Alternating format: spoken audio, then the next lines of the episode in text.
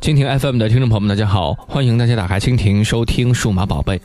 我们说啊，有的时候呢不看广告看疗效，但是呢很多的手机厂商还是会把大把的钱投入到广告当中。对于 OPPO 和 vivo 的印象，大概就是价格特别的贵，广告还特别的多。大街上、高速的广告牌上、各种综艺节目上，甚至是农村的墙上，基本上看 vivo 的广告就知道，现在那个小鲜肉又红火起来了。那么，如果你觉得 vivo 广告多，看了华为的广告之后，你就会觉得 vivo 的广告算是低调了。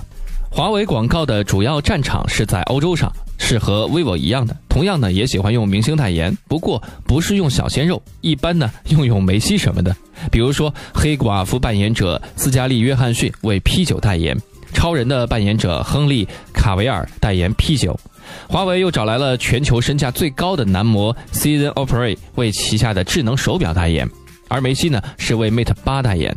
不仅仅有明星代言，承包了电车的一个广告呢，也华为也干过，还承包了一下 AC 米兰什么的。大量的线下商店呢，也都是华为的广告，还拍过一个暖心的宣传片，比如《美梦成真》。